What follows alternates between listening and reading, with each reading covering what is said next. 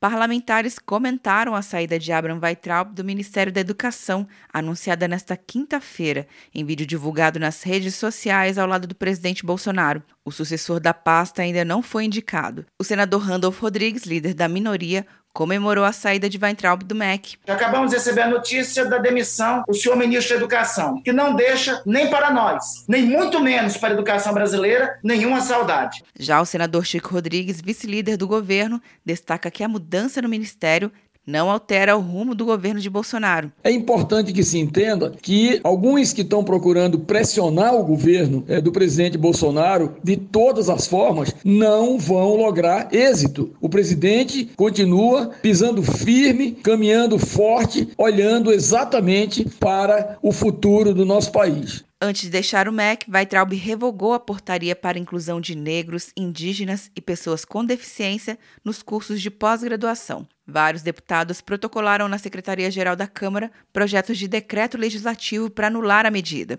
Para o presidente da Câmara, Rodrigo Maia, o ideal é estabelecer um diálogo com o governo para tentar rever a posição antes que o parlamento vote proposta para assustar a medida. O ideal é que a gente consiga mostrar ao governo que essa última decisão do ministro, já sabendo que ia sair, talvez tenha baixa legitimidade num tema tão importante. Né? O ex-ministro da Educação, Abraham Weitraub, estava no cargo há 14 meses e deve assumir uma vaga de diretor do Banco Mundial nos Estados Unidos. Atenção, você que fez o Enem! Sua nota pode valer uma bolsa de estudos de até 100% para os cursos de graduação à distância da Uninter. Isso mesmo! Até 100% de desconto em mais de 90 cursos. Transforme seu futuro. Acesse o site e inscreva-se agora. Uninter, a melhor educação à distância do Brasil. Uninter.com De Brasília, Luciana Castro.